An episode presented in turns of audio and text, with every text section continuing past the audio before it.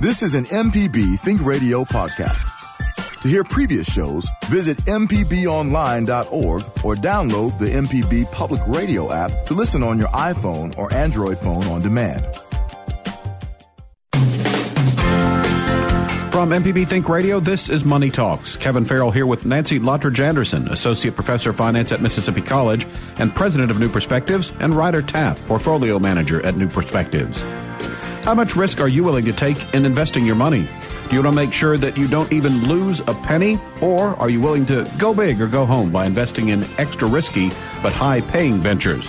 Today we'll discuss risk in investing. Give us a call this morning. Our phone number is 1 877 MPB Ring. It's 1 877 672 7464 or send an email to money at mpbonline.org. You're listening to Money Talks on MPB Think Radio.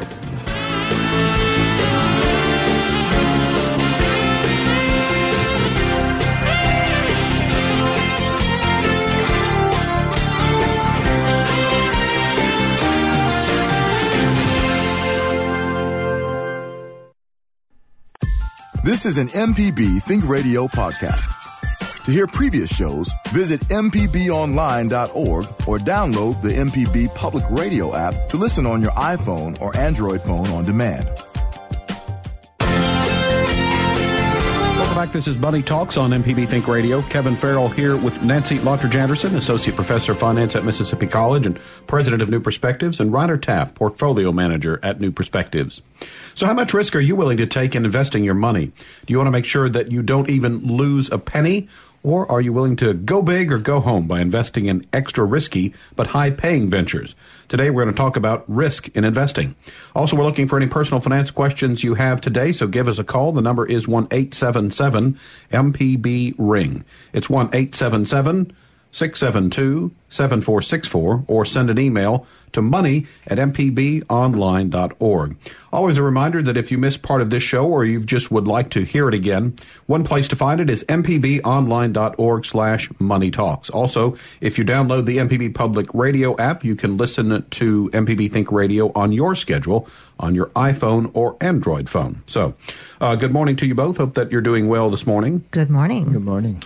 Uh, did either one of you take advantage of the sales tax holiday this past weekend? I didn't. I just, uh, you know, I don't like to get into the fray on that. Um, I actually did a little shopping beforehand because, you know, as we talked about in the office, it was just 7%.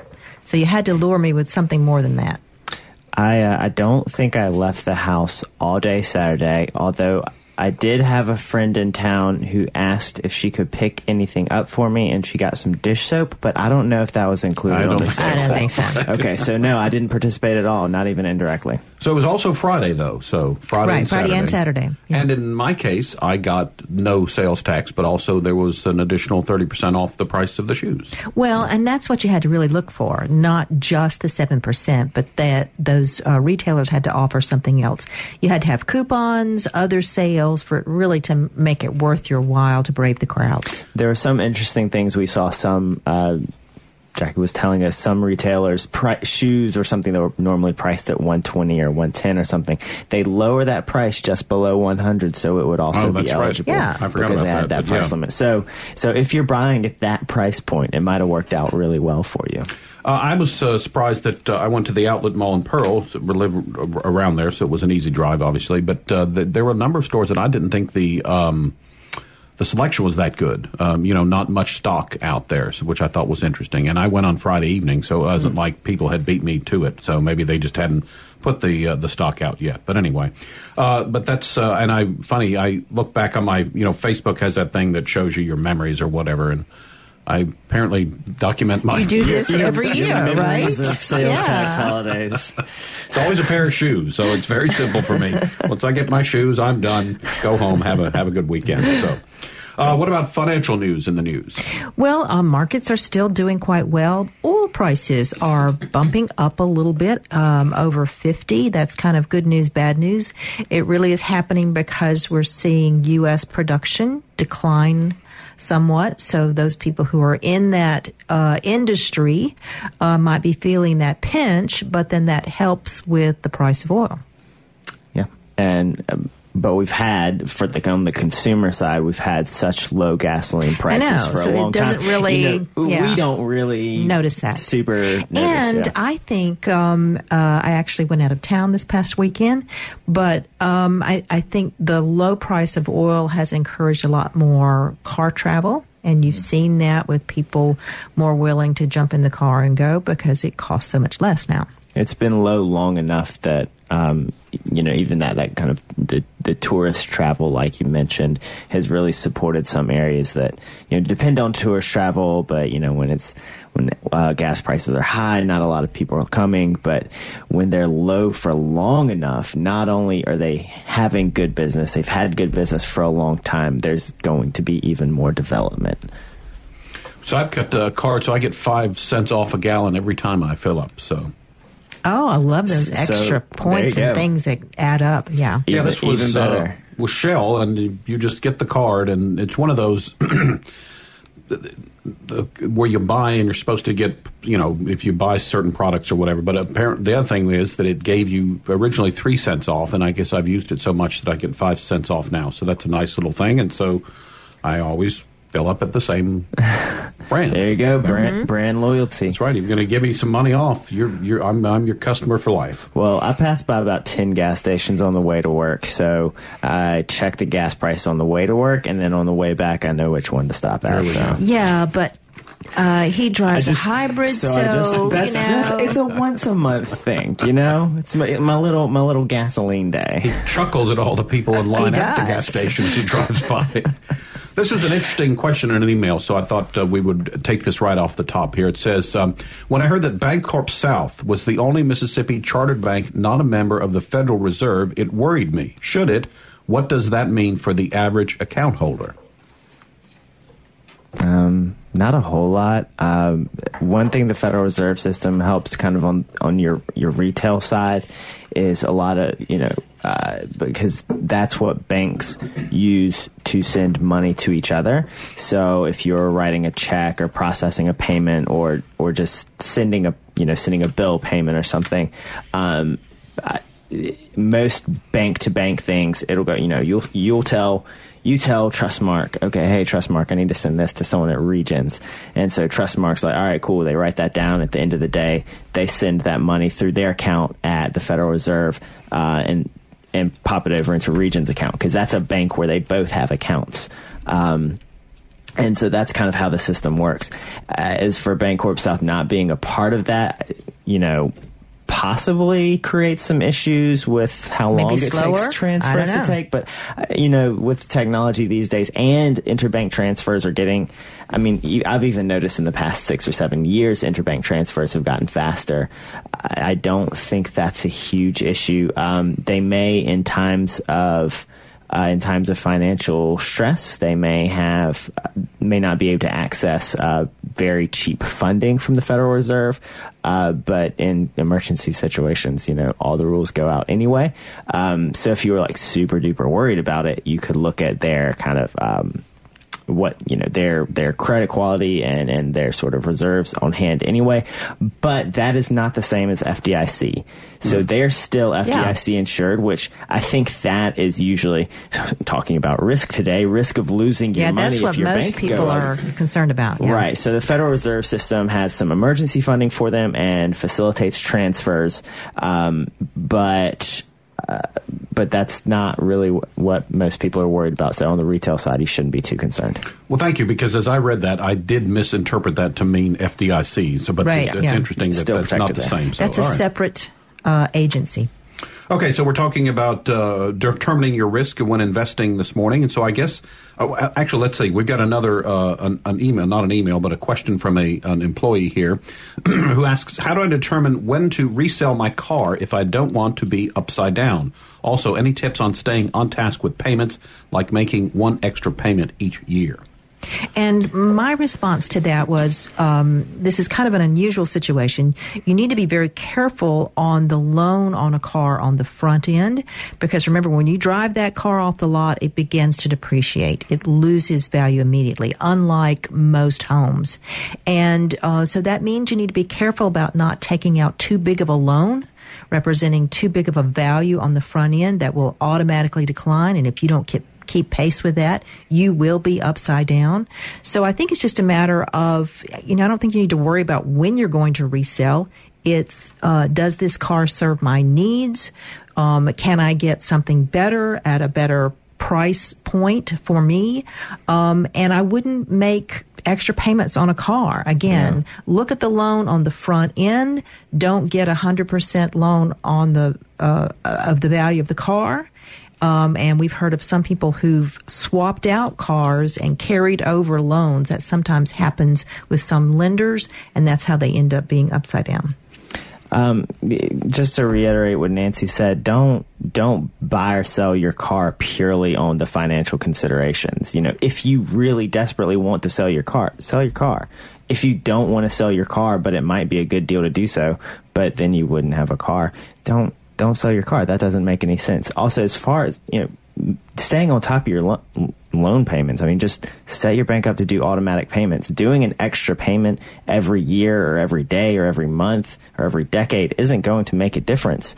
Um, it's going to reduce the balance, but if you miss the next payment, you've still mix, missed the next payment. It, it, that doesn't affect your your credit worthiness, uh, so to speak. Um, so just make the payments re- required of you um, and drive it till the wheels fall off. I don't know.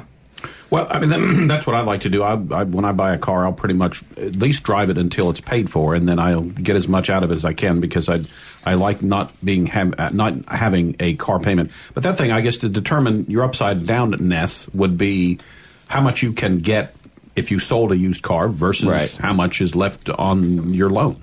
And and I'm back to what Ryder said is okay. You sell the car you've got to have a replacement. Right. And so, uh, so, so that usually that. that usually means a more expense. Yeah. It's interesting to me also how aggressive I, well, I'm, this is the first time I guess in a while I've had a, a relatively new car, but I've gotten several communications from the person oh, who yeah. sold it to me asking to come in and back. buy another one and we yeah. can, we can sell yours on the Now that you worked yourself halfway out of debt, come on and get back yes. in debt again with a new car. I'm like, well, no thanks. I like my car. Thank you very much. So, yeah. all right. So, uh, when we talk about uh, determining risk in investing, I guess the first thing is you have to determine uh, how much. No, the first thing is you have to ask the question, what is risk? Okay. Oh, that's right? so good. I was going to yeah, say that. Okay.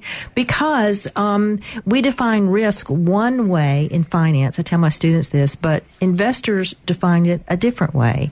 So um, we define risk as uncertainty anything other than what we expect to happen. The problem with investors is they only see risk on the downside. So if they earn um, 10% and they were spe- expecting 8%, they don't see that as risk. We measure that as risk in finance. We literally measure both sides, whether we get more than we expect or less than what we expect. For investors, it's always, I don't want to get less. And so that's where we have to look at um, that perception of what is risky and uh, really think about what are our expectations and plan for that. Yes, and I was going to say kind of two ways of thinking about it. You know, we invest in stocks and bonds because we expect a return. Um, over the long term, we think, you know, this is going to provide a great return. Um, so say you have $1,000 and you put that away for 10 years and you need, you say, all right, in 10 years, I need this $1,000 to be $2,000. So the risk there is that you don't have $2,000 at the end of 10 years. Um, you would need a return of about 7 or so percent to, to hit that $2,000 mark. But if your return was lower, then that risk became a real thing that affected you. Um, and so you wouldn't have that $2,000. And another way of looking at it is just the risk of loss. And I think last, was it last week with um, Tony Jeff from Innovate Mississippi kind of illustrated that really well. He said something about out of every, out of every 10 companies that you invest in at such an early stage, six of them, you're going to lose all your money. So say you put $100 in 10 different companies, six, $600 gone three of those companies might return that hundred dollars. You know, it's, it's, not a roaring success, but like they didn't die on you. And then that last one might provide all of the returns. So that's that's kind of why. Uh, you know, if you just invest in one of those companies, you could you're probably investing in the one that loses money. So you want to diversify your investments so that your risk of losing everything is lessened and um, and you're more likely to find those things that have return to compensate for the risk that which of, brings us to in. diversification we always hear yeah wow that was quick we yeah really got to diversification that's I'm a so good sorry. thing that you have you know not all your eggs in one basket that you have different investments but the problem is that a lot of people think they are diversifying but they're not because you have to have investments that move differently from each other under different market conditions in mm-hmm. order to really reduce the risk. And that's what diversification is all about. How do I put together this puzzle of a portfolio mm-hmm. so that I have different things that will respond in different markets so that I lessen my overall risk? Now, when you do that, you may be lessening your overall return. Right. Or you could be increasing it because of the uh, don't complicate the, things. uh, modern portfolio theory, but a good way of looking at that is that um, there are a billion ways you can categorize companies. Um, you can say the company is big or it is small. You can say this is an oil company or this is a uh, food company, and um, or this which is brings a, up a you US know if you think about uh, oil prices declining recently, right. and you think look at those oil companies right. that have declined, whereas the overall market has been roaring. Right. So there you see they're moving in opposite directions. Right. So I mean, that's exactly it. You know, sometimes sometimes companies are moving together because they're all large companies. You know, all the big companies are doing well for some reason, or all the small companies the are doing well for some reason, or all the foreign companies are doing well for some reason. Sometimes it's based on the sector. You know, finance companies doing well for all of the finance companies do well for the same reason all the time. Uh, oil companies doing well for the same reason, or even within that, you know, maybe it's the you know large oil producers. You know, maybe it's the Exxon and the BP doing really well, but maybe it's uh, the oil services, or maybe it's the small exploration companies doing well. So all the different ways to categorize, and that's what we talk when we're talking about diversifying them. Um, you want to have not only large and not only small, but you want to have within your large, you want to have, you know, technology and oil and finance and food and, and all sorts of things. Uh, so kind of broadly diversifying so that you don't have that risk of just one description of company doing poorly. All right, we need to take a quick break. When we get back, we will continue talking about uh, determining risk when it comes to investing. Also, looking for any personal finance questions that you have today. The number to call is 1 877 MPB Ring. It's 1 877 672 7464. Send an email to money at mpbonline.org. We'll be back with more after this.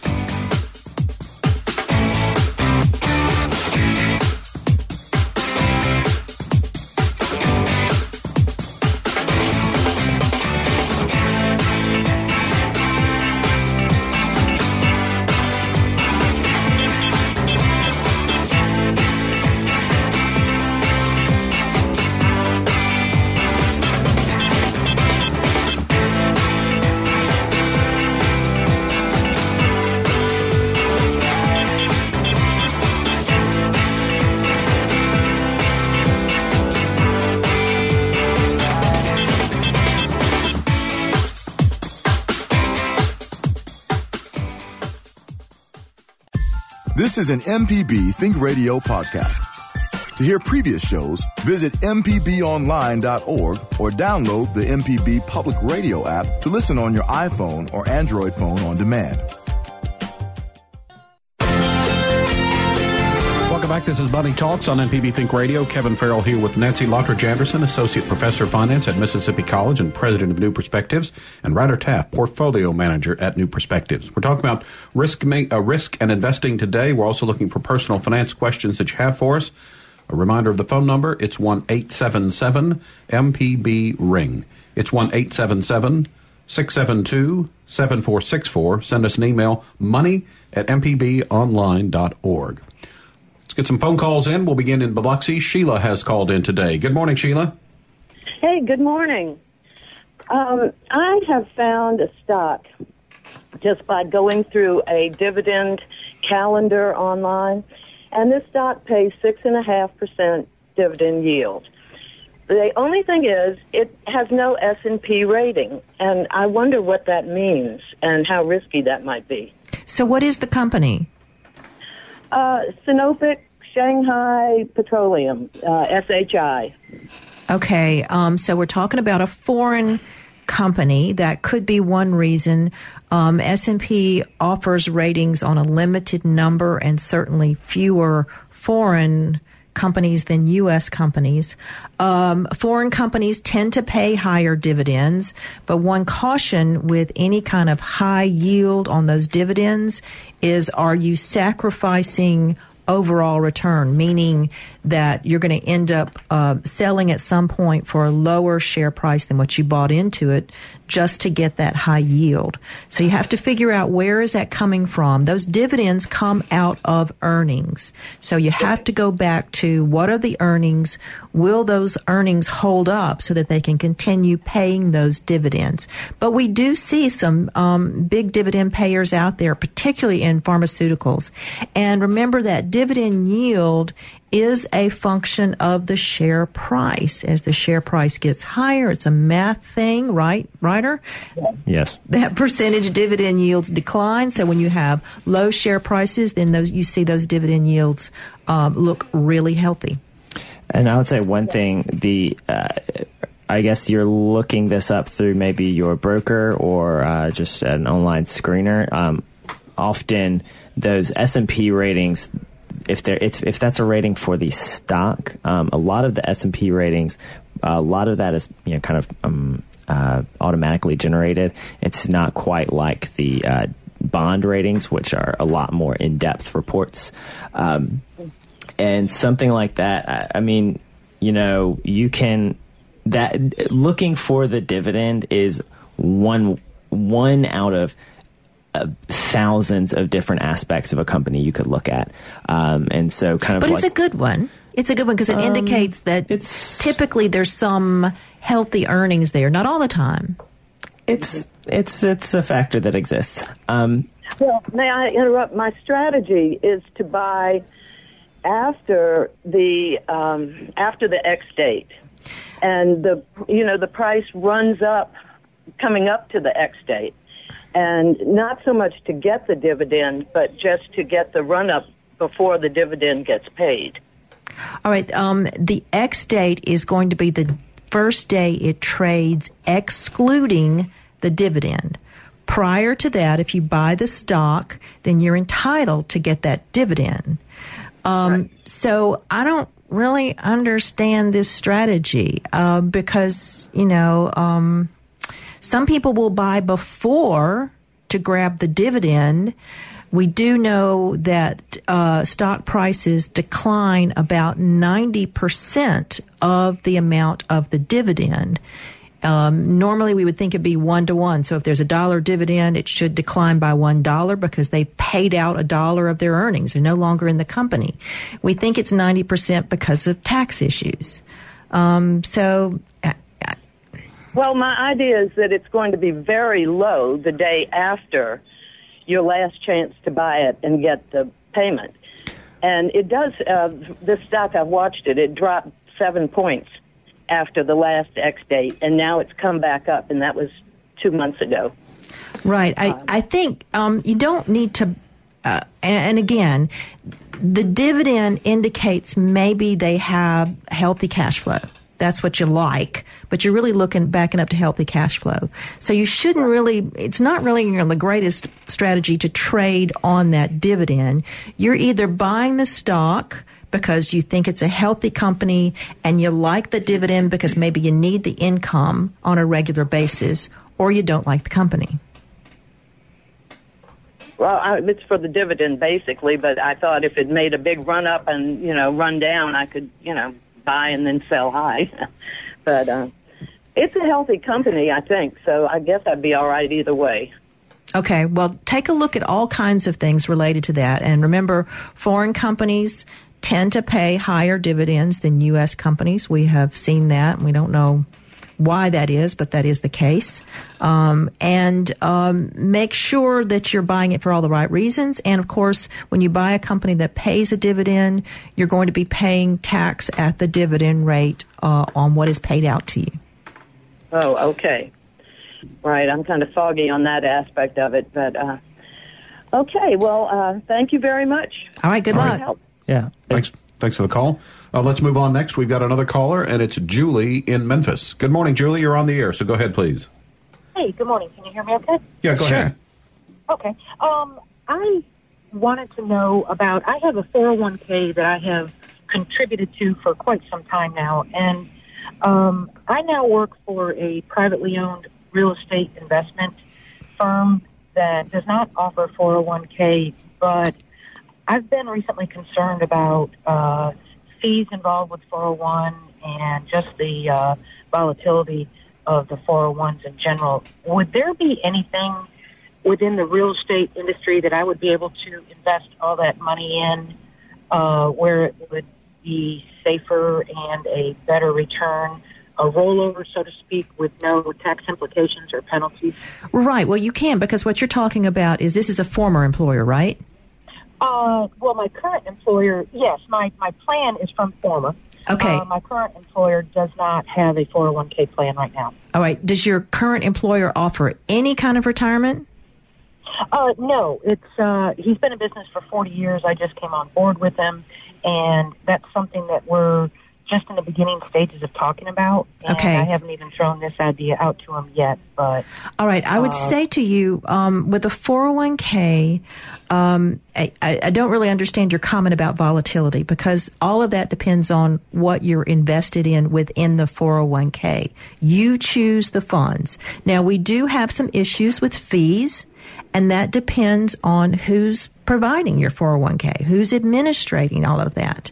And so, um, different companies have access to different types of 401ks that can, some of them have high fees, some of them have low fees.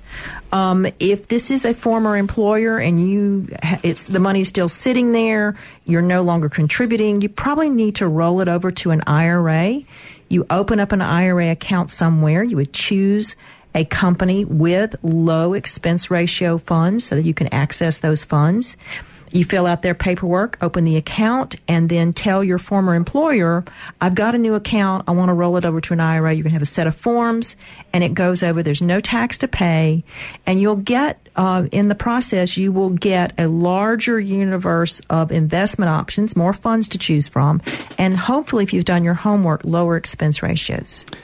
And I believe, actually, I believe I've done that already. Um, I'm no longer affiliated with my ex-employer, and I've gone to Fidelity. Yes, that's a good However, one. I don't believe, yeah, I don't believe it's an IRA. I, to my understanding, unless I, I'm mistaken, I thought it was still a 401k plan, and I chose uh, moderately aggressive, um, and they manage the funds for me, and uh, I've chosen certain funds that I'm contributing to, but they are uh, free to move around, change, buy, sell, um, obviously with their fees involved.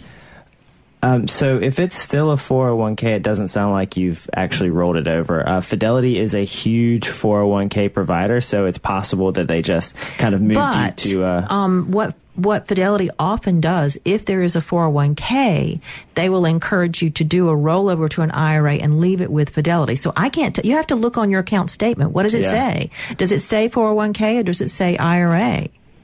Okay, and I'll look. I'm uh, don't And and the other thing I would say to your new employer, uh, depending how many employees does this person have?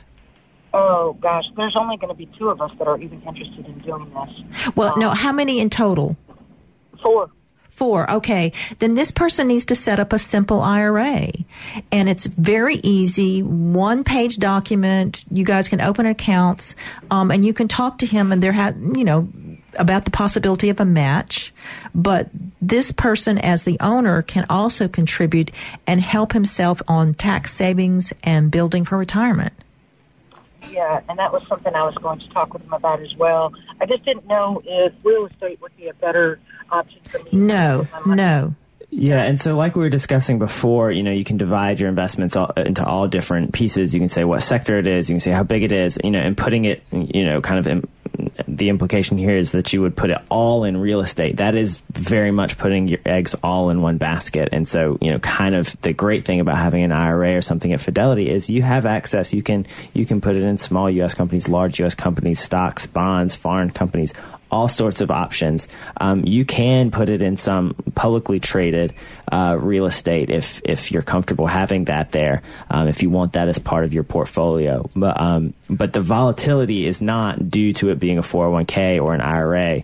Uh, the volatility is just due to it being you know how it is invested. And especially if you've already gone through a risk questionnaire with Fidelity, I mean, that's, you know, I think we're probably maybe going to have time to get to that later on in the show but the risk questionnaire they will kind of decide you know they will determine what they expect to get out of these investments what the, how they expect these investments to perform. And it should be appropriate for you. Again keeping in mind that if this money is for retirement you know if this money is for 5 10 20 years down the line you don't really care if it goes down a dollar two a day or even a lot in a single day or a month or a week or a year as long as it's still you know on track for you know again you know if you put away a thousand dollars today and want two thousand dollars in ten years you don't care if it goes to 900 tomorrow as long as it's still $2,000 in 10 years. Um, Julie, I would say to you, if this is a real estate business, what I have found with a lot of real estate brokers and agents is they know real estate and that's what they want to invest in. And so they've been hesitant to look at anything as far as retirement. They like to have their properties. But I think if you can approach your employer by talking about the tax savings and um, how it's going to benefit this person as well as employees who will feel better, that may be, be what it takes to get him to start it. Okay. All right. All right. That's good advice. Thank you very much. Appreciate All right, uh, Thanks for the call, Julie. We need to take another break. When we get back, we will continue Money Talks, looking for your personal finance questions. Also, we're talking about the risk in investing uh, this morning. The number to call is 1 877 MPB Ring. Our phone number is 1 877 672 7464. We'll be back with more of the show after this.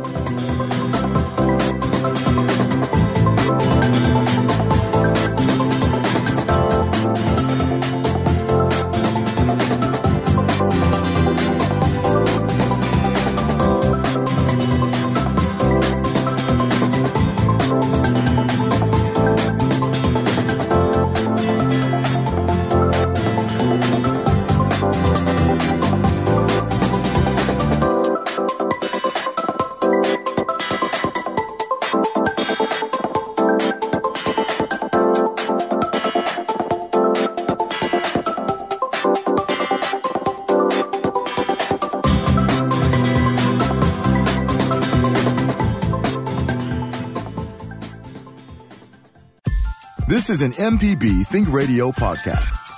To hear previous shows, visit MPBOnline.org or download the MPB Public Radio app to listen on your iPhone or Android phone on demand. Welcome back to Money Talks on MPB Think Radio. Kevin Farrell here with Nancy Lottridge Anderson and Ryder Taff. We're talking today about uh, determining your risk in investing, also taking some personal finance questions. If you have one, the number is 1 877 MPB Ring. It's 1 877 672 7464. You can send an email to money at mpbonline.org.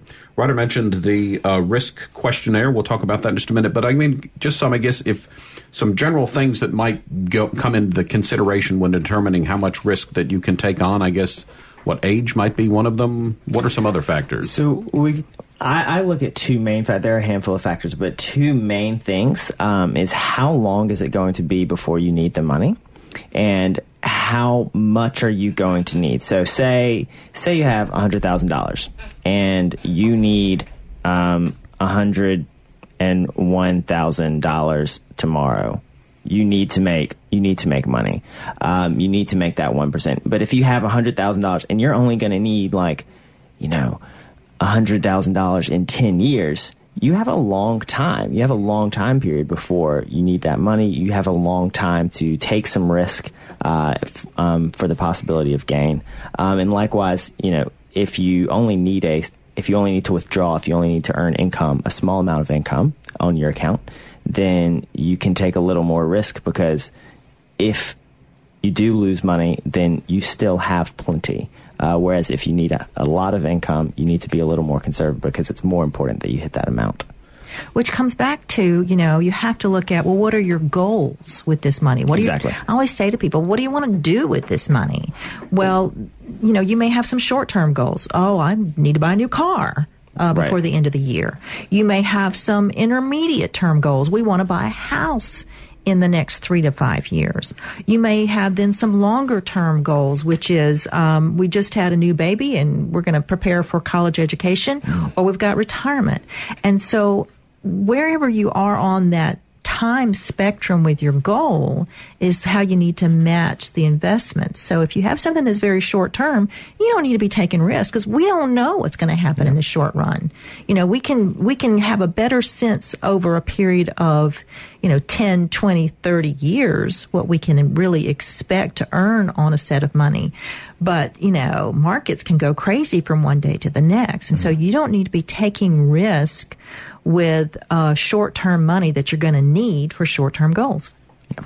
We've got another caller on the line, so we will welcome Gerald from Diamondhead into the conversation. Good morning, Gerald. Good morning. Uh, I understood the young lady when she was saying that uh, when you buy a stock at six percent, and uh, the bottom line is though, if that stock capitally appreciates, you're still getting that underlying six percent.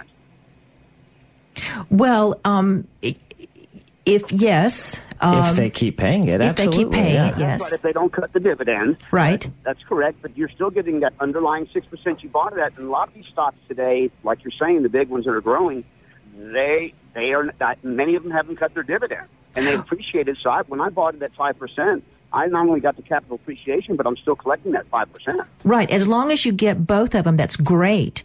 And again, right. I come back to dividends are paid out of earnings.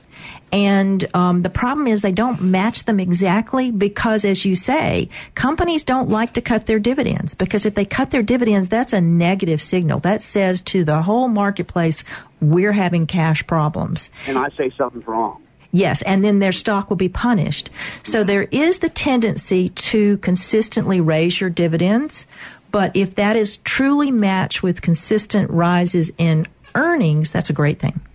Yeah, and, and, and I'm going to just hang up here, but if you guys could talk about aristocrat stocks and things like that so people know what those mean, those, that, those stocks that pay dividends over 25 and 50 years and have been, uh, that, they, I I think that would be very interesting. Okay. Thank you. All right, Gerald, thanks for your call. Okay, so what he's talking about there with dividend aristocrats, uh, essentially, and this gets into the indexing discussion as well. Dividend aristocrats is I forget who maintains the list. It may be State Street, it may be S and P, but it it's a list of companies. Uh, they meet a certain criteria, and one of them is that they've been raising their dividend, paying out a dividend, and raising it without cutting it for at least twenty five years.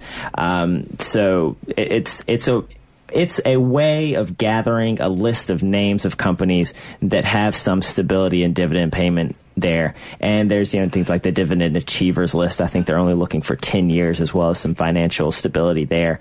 Um, but all of these, you know, again, dividend is one of, you know, say several thousand metrics you could look at. Um, and it is, you know, more important than some, less important than others, just as important as others. So it's it's w- certainly one place to start. But again, you know, you can look at a company and it says, okay, the dividend is six percent. That's kind of a made up number because it's based on what they have paid in the past and their current price. So it's not a real thing in any sense. But in order to get that 6% dividend, they need to continue paying at that same rate, uh, which, you know, they may or may not. But like he said, with the, with the arist- dividend aristocrats and the dividend achievers, those are our companies that have a very good record of paying it out consistently. Um, but that is not any guarantee that they will continue doing so. And it's not any guarantee that the f- company will remain financially viable in the future either. Well, and remember when you buy a share of stock, you're buying a piece of their future earnings. And that's what a dividend represents. I'm, I'm getting a piece of that earnings back to my pocket. And so that is just something tangible. I've got the cash coming back in. And, um, so as Ryder said, that, that's one thing that you can look at. And certainly it's important if you like the stability because companies that pay out dividends on a regular basis and regularly increase those dividends tend to be a bit more stable. They tend to be larger companies. They've been around for a while. And um, so that gives you a little bit more security, especially when the market's um, uh, fluctuating a lot. And just a cautionary, since I mean we are talking about dividends a lot, a cautionary tale about dividends. There's a whole sector of the market, uh, master limited partnerships, and especially in the coal and oil uh, fields, that they would be structured in such a way that they paid out a huge amount of their earnings, and uh, so they're very attractive because they're paying very high dividends. Everyone's like, "Oh, dividend, this is great. I'm gonna, I'm get, just just like you said. Uh, at least I'm getting that six percent or eight percent dividend. That's what people would say. Um, a lot of these companies went bankrupt in the past few years, um, and some were very large companies. So it's it's not like these were small things that hardly anyone was invested in. These were very large companies. Uh, the the underlying economics just weren't there for the business when when prices turned south, um, or when the company had trouble and the financial strength was just not there. Um, so again, dividend is one metric of thousands that you can and should look at. Well, and let's just uh, come back to how are you going to earn a return on an investment? Well, you're going to get it from two sources.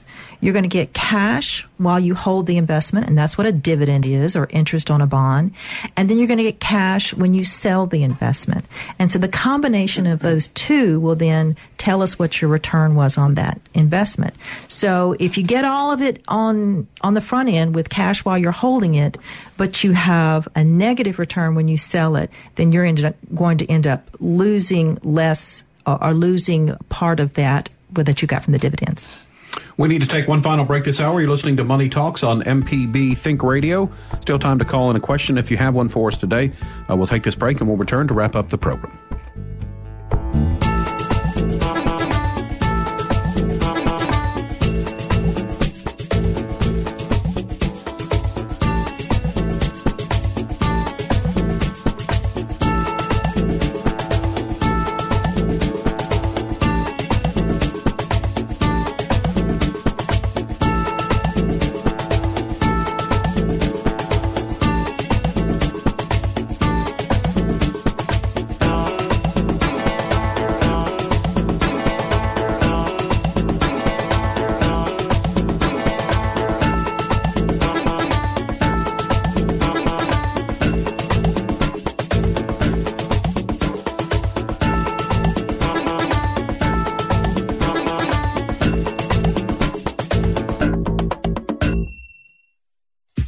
Information presented on Money Talks is meant to provide general information about the topics discussed and is not necessarily the opinion of Mississippi Public Broadcasting. The information presented does not create any type of relationship between the hosts and guests and the listening audience. Please consult a financial advisor or any other qualified professional for guidance about your personal finance questions. This is an MPB Think Radio podcast. To hear previous shows, visit MPBOnline.org or download the MPB Public Radio app to listen on your iPhone or Android phone on demand. Welcome back. This is Money Talks on MPB Think Radio. Kevin Farrell here with Nancy Lottridge Anderson, Associate Professor of Finance at Mississippi College and President of New Perspectives, and Ryder Taff, who is Portfolio Manager at New Perspectives. We've been uh, taking some personal finance questions as we talk about risk was it, when it comes to uh, terms of investing this morning. I got about eight minutes left in the show and some open phone lines, so if you'd like to call in a question, the number is 1 877 MPB Ring. It's 1 877 672 7464. So if I were to ask an example of a risky or a safe investment, I guess the answer would be different for different people. Is that right? I mean, does it depend on your circumstances? Yeah, it, um, there are a lot of things. Uh, Ryder mentioned the main thing is is how long do you have before you need this money? Um, uh, what are your liquidity needs as far as cash needs? Um, in the meantime. Um, there are all kinds of um, unique situations, and one of the things that I always like to talk to people about, well, what's your experience with been investing before? So if I've got somebody who's a novice, then then I need to tread a little bit more carefully, and they need to learn a little bit more versus just jumping in on something that's very aggressive and risky. And um, you know, often when you do these risk questionnaires, the first thing they ask you is, "How old are you?" Mm-hmm. and they will slot people into risk categories based on their age. I have found that doesn't always work. You know, I have got 80 year olds who love stocks. They've done them their whole lives. They're very comfortable with them. And then I've got 25 year olds who are scared to death of the stock market, um, even though they seem to be perfectly fit for right. that. They have a long term. And so it can be very personal. Yeah. So the like we mentioned the the time horizon is a huge factor. How much money you have compared to how much money you need is a huge factor, but investor comfort is a huge thing because, you know, I, I, say all the time, you know, we can build the perfect portfolio for somebody. We can just build a, you know, a great, a beautiful portfolio for somebody. And if they are not comfortable with it, they will get out of it at the wrong time. Um, so while we and have, it has happened, while we have to, you know, people who are maybe more cautious than they should be, part of our job is to bring them bring them to a portfolio that's going to perform better. Because what a lot of people don't realize that they're like, okay, yeah, cash is safe. It's not going anywhere, and that's true. But if and you can even save a ton of money and keep putting in cash. You can have a huge bank account, but if it's not enough money when you need it, that's a problem. And that's, and that's a risk with things like just putting money in cash. The risk is that you don't have enough when it comes time to spend it. Um, so, you know, when you do have a long time horizon, you can be more aggressive. And part of our job is to and that's what we've been saying. We've been having conversations um, at the college. I'm on the retirement committee about looking at the default option. Right now, the mm-hmm. default option in our 401k and many 401ks, ours a 403b, is um, something that's like a stable money market, like a savings account. Yeah. Well, that seems like it'd be a safe option, but if it means you don't accumulate as much as you need to when you should be saving for a long term goal and you have plenty of time, then that's a very risky choice. And so that's why we're looking at let's change that. We know that 75% of the people who sign up for 401ks leave their money in the default option. So that puts a lot of pressure on those people deciding on what that option is. And and one way to look at it, I've been um, so I've been playing around with spreadsheets a lot lately, as I do. And when you when you look at your account and, and imagine the, your account in the future, the money in your account is going to come from two places. It's going to come from your paycheck and you deposit it in the account, and it's going to come from return on those investments. And in over about 10 years' time, kind of regardless of what investments you have, the bulk of that money in 10 years is going to have come out of your pocket. Um, but over 20 and 30 years, the amount of money that's in there that comes from the, the investments you pick hugely dwarfs out what you've put in. So especially over, and especially if you have a long time horizon, you know, if you're 20 and just starting working and going to retire when you're 60, um, the money, the money that's in there when you're 60 is going to something like 80 or 90% of that money is going to be return and that's going to be dependent on uh, on on what your invest what your investments were. We've got another caller on the line. This time we're going to visit with Scott in Jackson. Good morning, Scott. Yeah, hey, I have a question. I have a 401k through my employer. I also have a few thousand dollars that I want to do some, I guess the new term is penny stock. How to get started with that? What's a good resource to look information up? Just some stuff investment I want to do on my own. Okay, so you want to do some investing in some individual stocks on your own? Yes. All right. Well, first of all, you, you're not going to do it through a 401k. Yeah. Oh, yeah, correct. All right. So you can start up your own uh, investment account. You can open an account at E Trade, TD Ameritrade, Schwab, any of those, and um, deposit money into that account. Once you do, you can place the trade.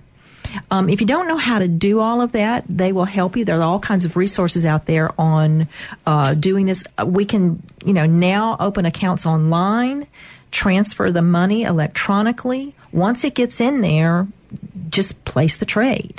I would caution you with doing penny stocks, though, right?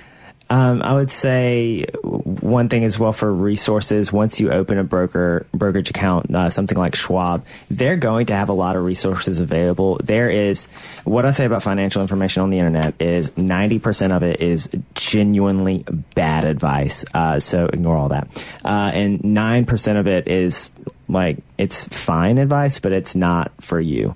Uh, and then there's like this tiny amount that you will never find that's actually good good stuff. Um, but one thing about going for going for a resource, starting with educational resources, just learning about the stock market, do that through your brokerage because they will have they will have an education center. Um, they will have vetted materials. They will have even probably people you can talk to, uh, maybe even a local office where they have an event where you can learn about uh, learn about investing, learn about stocks, what it all means, and you know then you just start picking. Well, um, one of the things that we I do for my classes, and you might want to try this. You can go to MarketWatch.com, and you can open up a fake portfolio.